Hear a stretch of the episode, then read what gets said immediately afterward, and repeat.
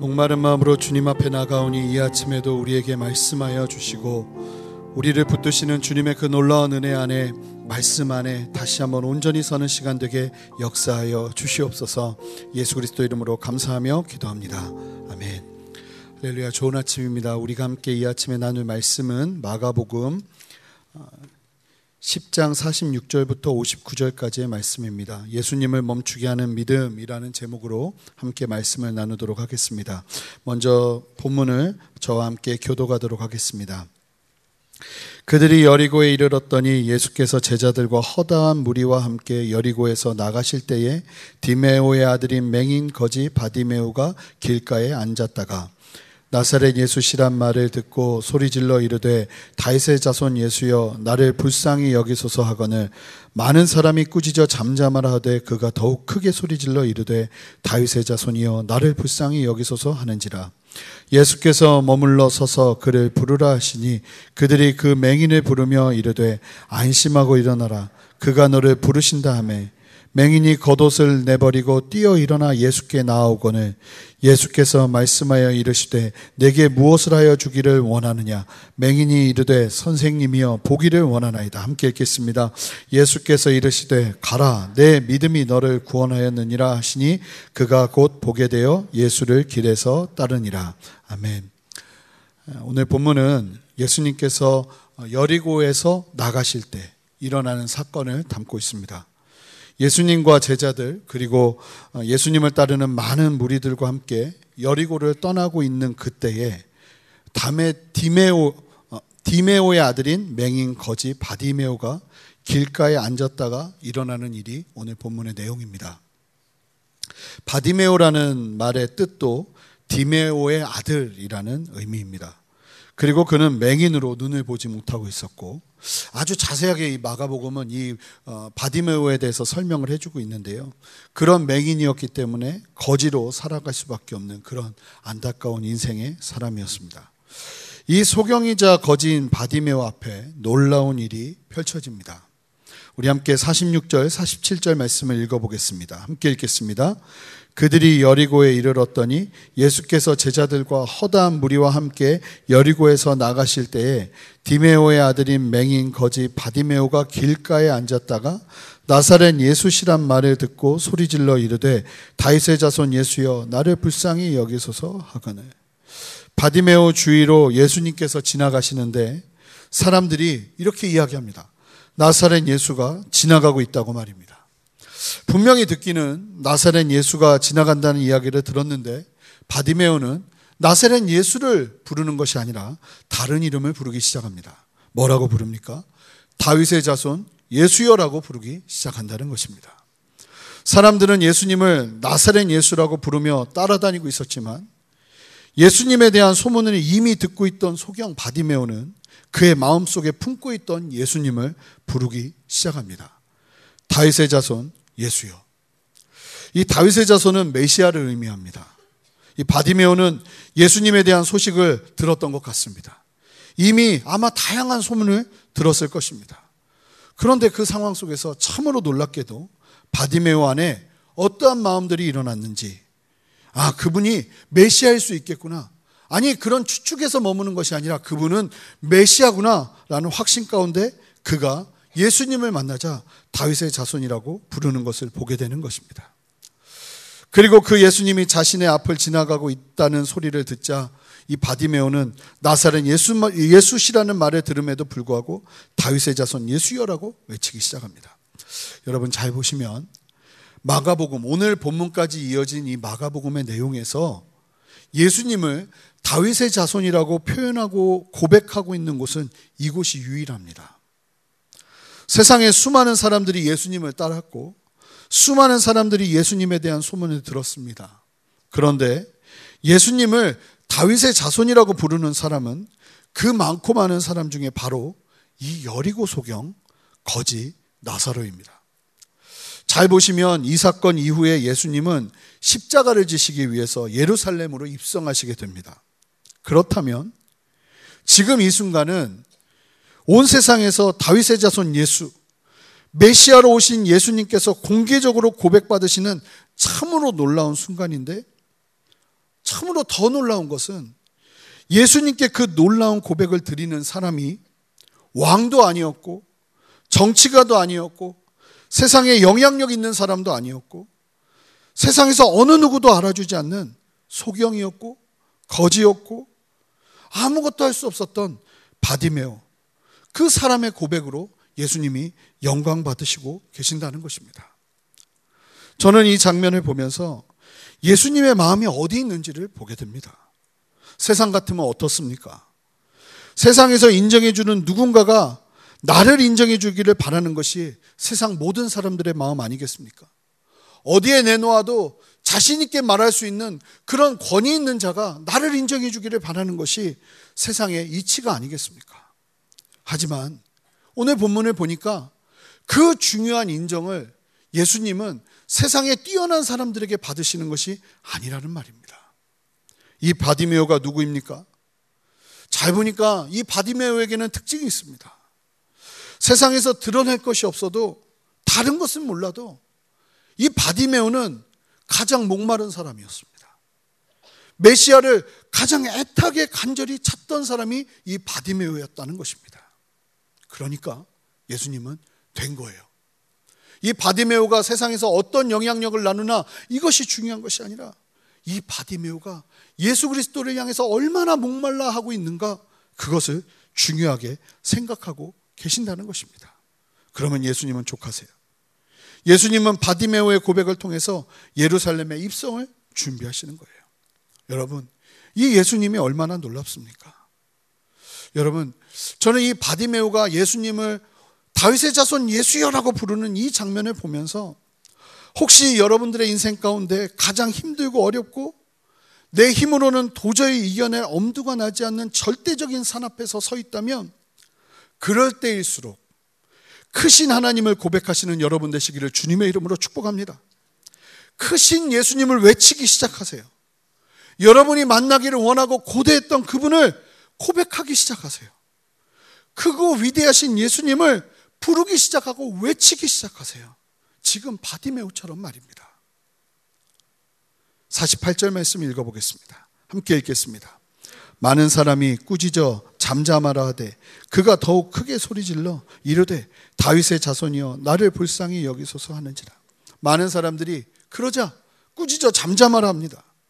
여러분 여러분들께서 예수님을 나의 구주로 만나고 간절히 부르기 시작할 때 이와 같은 간섭과 방해를 받을 수 있습니다. 꼭 있습니다. 이 거리는 잘 보시면 지금까지에서의 삶은 어땠을까요? 아마 사람들의 눈치를 살펴야 했을 것입니다. 돈을 얻어내기 위해서 말입니다. 사람들이 무엇을 원하는지에 관심을 갖고 그들의 원하는 것을 들어줘야 했을 것입니다. 먹을 것을 얻어내기 위해서 말입니다. 그런데 지금은 그 사람들이 아무리 뭐라고 해도 면박을 줘도 멈출 수가 없습니다. 바디메오를 보십시오.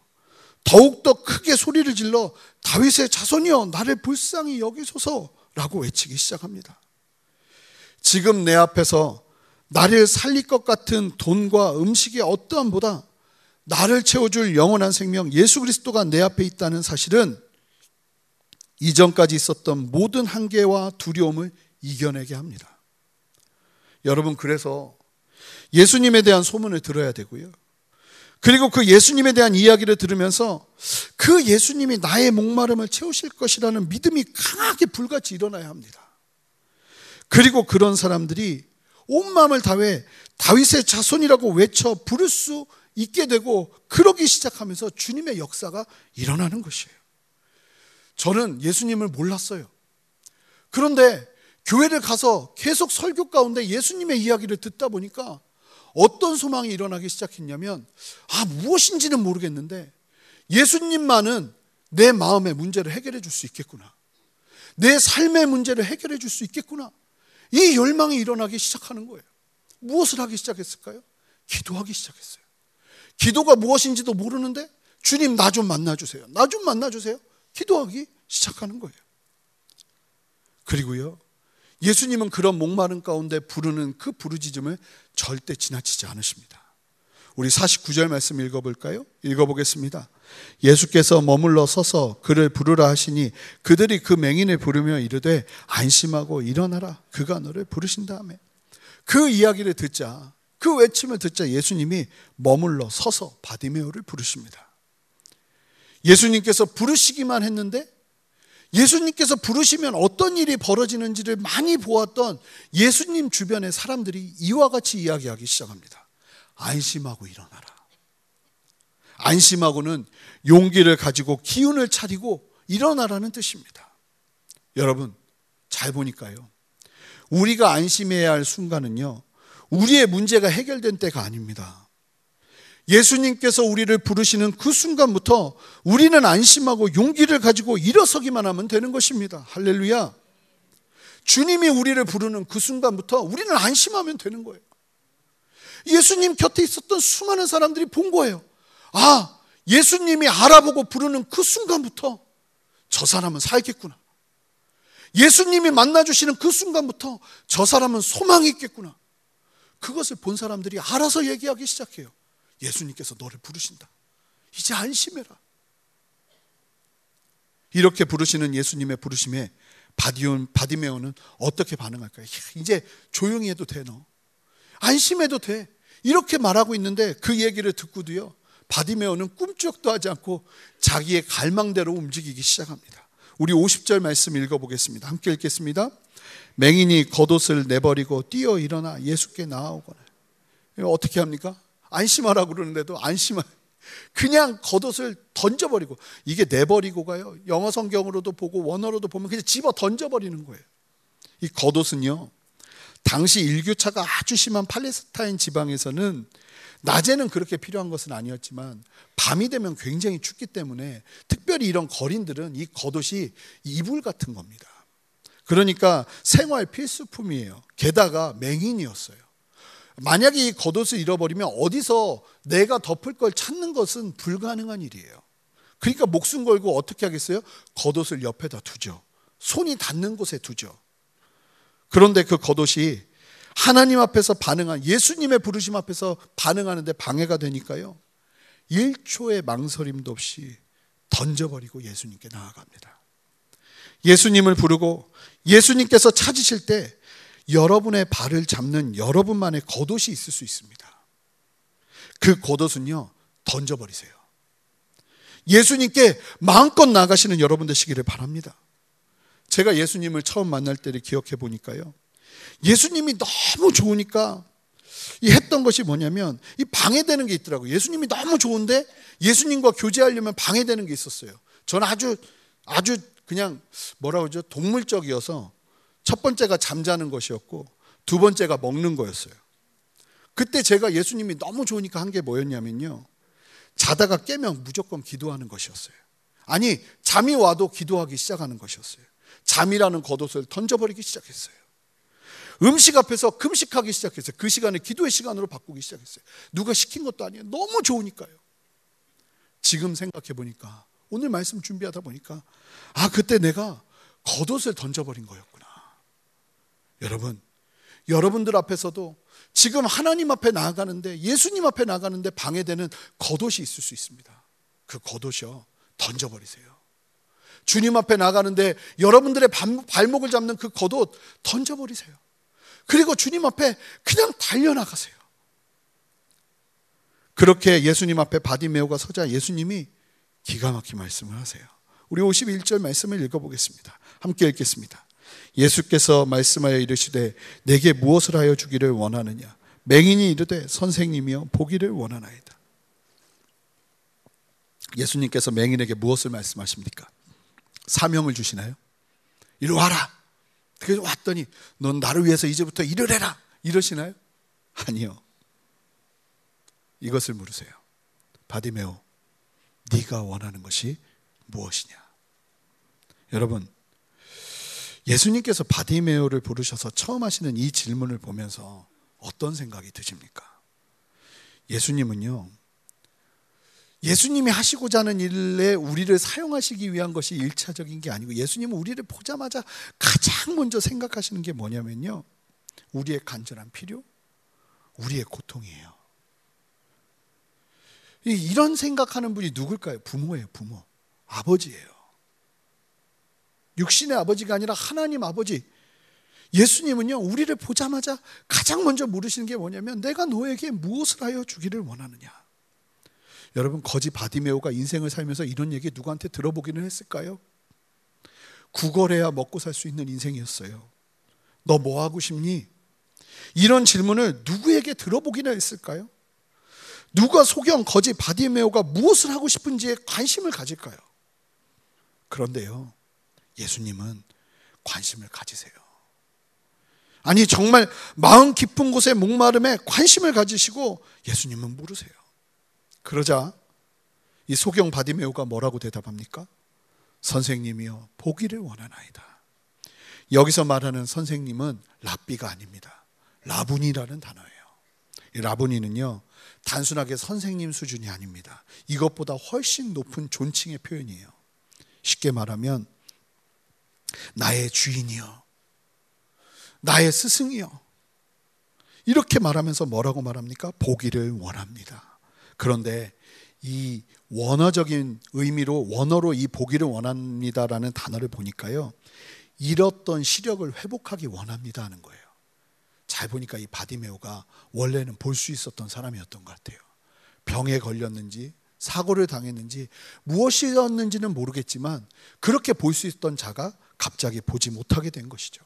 얼마나 답답하고 얼마나 고통스럽고 얼마나 힘들었을까요?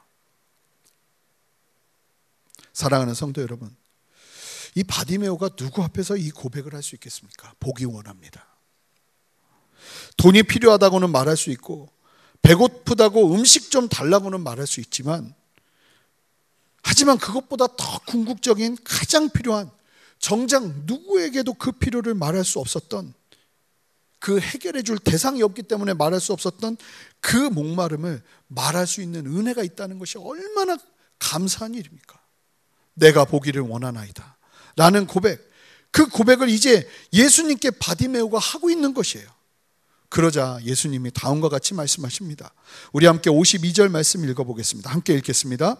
예수께서 이르시되 가라 내 믿음이 너를 구원하였느니라 하시니 그가 곧 보게 되어 예수를 길에서 따르니라. 뭐라고 말씀하시는지 아세요? 막 고쳐주시고 막 다른 데 보면 막 만져주시고 뭐 침을 뱉어서 진흙을 만들어서 눈에 바르시고 이러셔야 되는데 뭐라고 말씀하시냐면 가라 네 믿음이 너를 구원하였다라고 말씀하신다는 거예요. 여러분, 이 바디메오의 행동이 믿음이라는 거예요.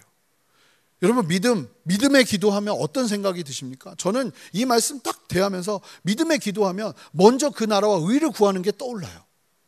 내 필요보다는 하나님이 원하시는 것을 구하는 게 믿음의 기도지 이런 생각이 드는데 오늘 바디메오의 모습은 어떻습니까? 철저히 자기의 필요에 집중되어 있어요. 자기의 목마름에 집중되어 있다고요. 그런데 이 바디메오의 기도를 향해서 뭐라고 말씀하시냐면 믿음의 기도라고 말씀하신다는 거예요. 너의 믿음이 너를 구원하였다라고 말씀하신다는 거예요. 그러면 이 믿음이 무엇인가 함께 좀 살펴볼까요? 첫 번째, 바디메오는요, 예수님에 대한 소식을 들었어요. 두 번째, 예수님이 메시아, 자신이 기다리고 고대하던 분이라는 마음의 확신이 일어납니다. 그리고 세 번째, 예수님이 지나가시자 예수님을 만나기 위해 간절히 다윗의 자손이라고 외쳐 부르기 시작합니다. 네 번째, 반대에도 불구하고 필사적으로 예수님을 부릅니다. 자신의 필요를 채울 수 있는 분은 오직 예수님이라는 생각을 가지고 말입니다. 그리고 다섯 번째, 자신의 가장 큰 필요, 다시 눈을 뜨게 해달라고 예수님께 말하기 시작합니다. 이것을 믿음이라고 말해요.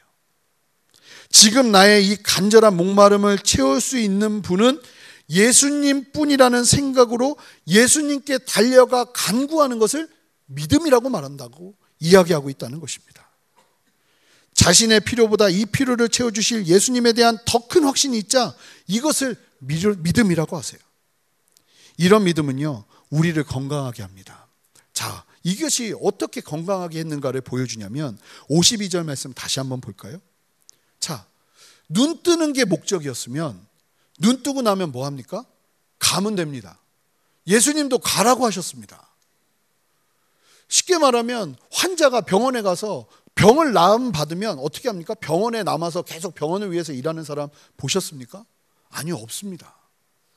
이 거짓 바디메오가 건강한 믿음으로 예수님을 향한 믿음으로 나아갈 때 고침을 얻자 어떤 결과가 일어나는가 가지 않아요. 어떤 일이 일어납니까? 그가 곧 보게 되어 돌아가니라가 아니라 예수를 길에서 따르기 시작합니다. 만약 소경에게 있어서 보는 것만 바라고 예수님께 나왔다면 집으로 가면 되는데 예수님께서도 가라고 하시는데 이 소경 바디메오는 가지 않아요. 예수님을 따르기 시작한다는 것입니다. 그에게 믿음이 있었기 때문이에요. 낫고자 하는 마음으로만 예수님을 부른 것이 아니라 보이지 않는 고통은 예수님을 만나는 길이 된 것이에요.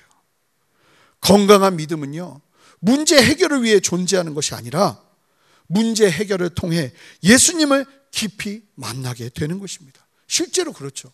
초신자가 어떻게 의를 구하는, 먼저 그 나라와 의를 구하는 기도를 알겠습니까? 그저 내 필요와 내 간절함을 가지고 주님을 만나는 것이죠. 그런데 그런 만남도 주님은 믿음이라고 말씀하신다는 거예요. 그 과정 속에서 무엇이 보이는 거예요? 예수님이 보이기 시작하는 거예요. 세상에 어떠한 것보다도 높으신 예수님을 의지하기 시작하는 거예요.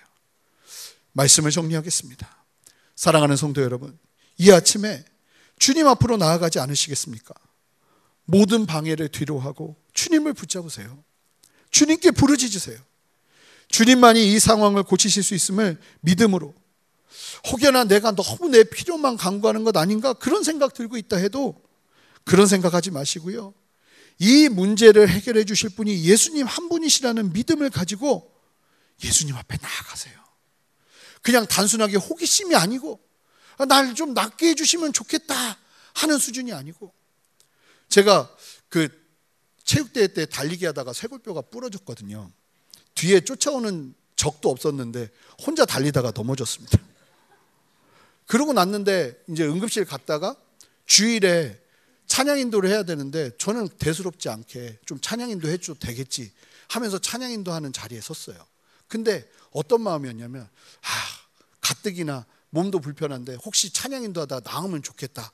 주님이 나 좀 낫게 해주시면 좋겠다 하는 마음으로 무리를 했어요. 손을 막 이렇게 막 움직였어요. 그랬더니 더 아프더라고요. 땀이 나기 시작하면서 굉장히 아프더라고요. 이런 수준으로 강구하는 것은 우리로 하여금 하나님의 역사를 보게 하는 것이 아닌 거예요. 제가 보니까 이 말씀을 보니까 아 그게 아니구나. 지금 이 거지 바디메오는 어느 정도의 사생결단이냐면 이 상황을 고칠 분은 예수님밖에 없구나. 이 간절한 믿음밖에 없는 거예요. 그리고 그 간절한 믿음이 그가 지금까지 의지해왔던 모든 것이 달아날 수 있는 위기 가운데 있을 때에도 그 간절한 믿음이 사라지질 않아요. 그리고 예수님 앞에 온 마음을 다해 외치기 시작하는 거예요.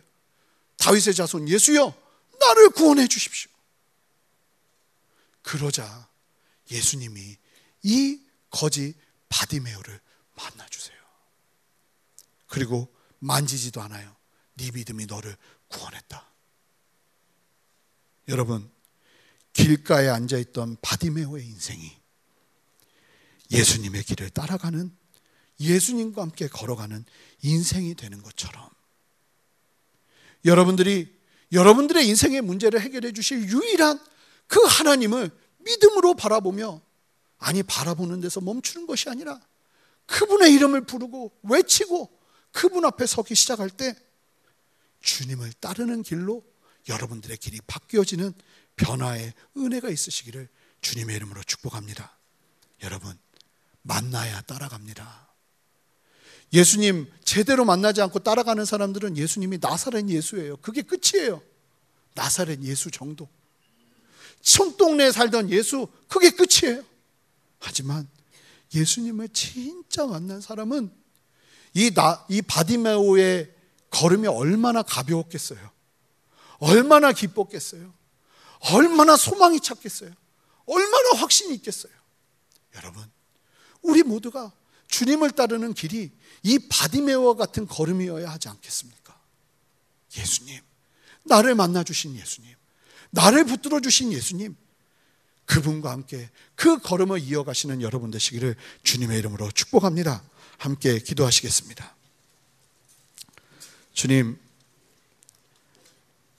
바디메오, 세상에 누구도 관심 갖지 않았던 바디메오를 부르셔서 구원해 주시고 그의 가장 큰 목마름을 채워주신 그 주님의 이야기를 오늘 보게 하시니 감사합니다.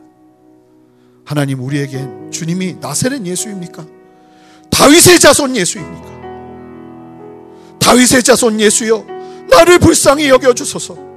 외칠 수 있는 확신을 우리에게 주시옵소서.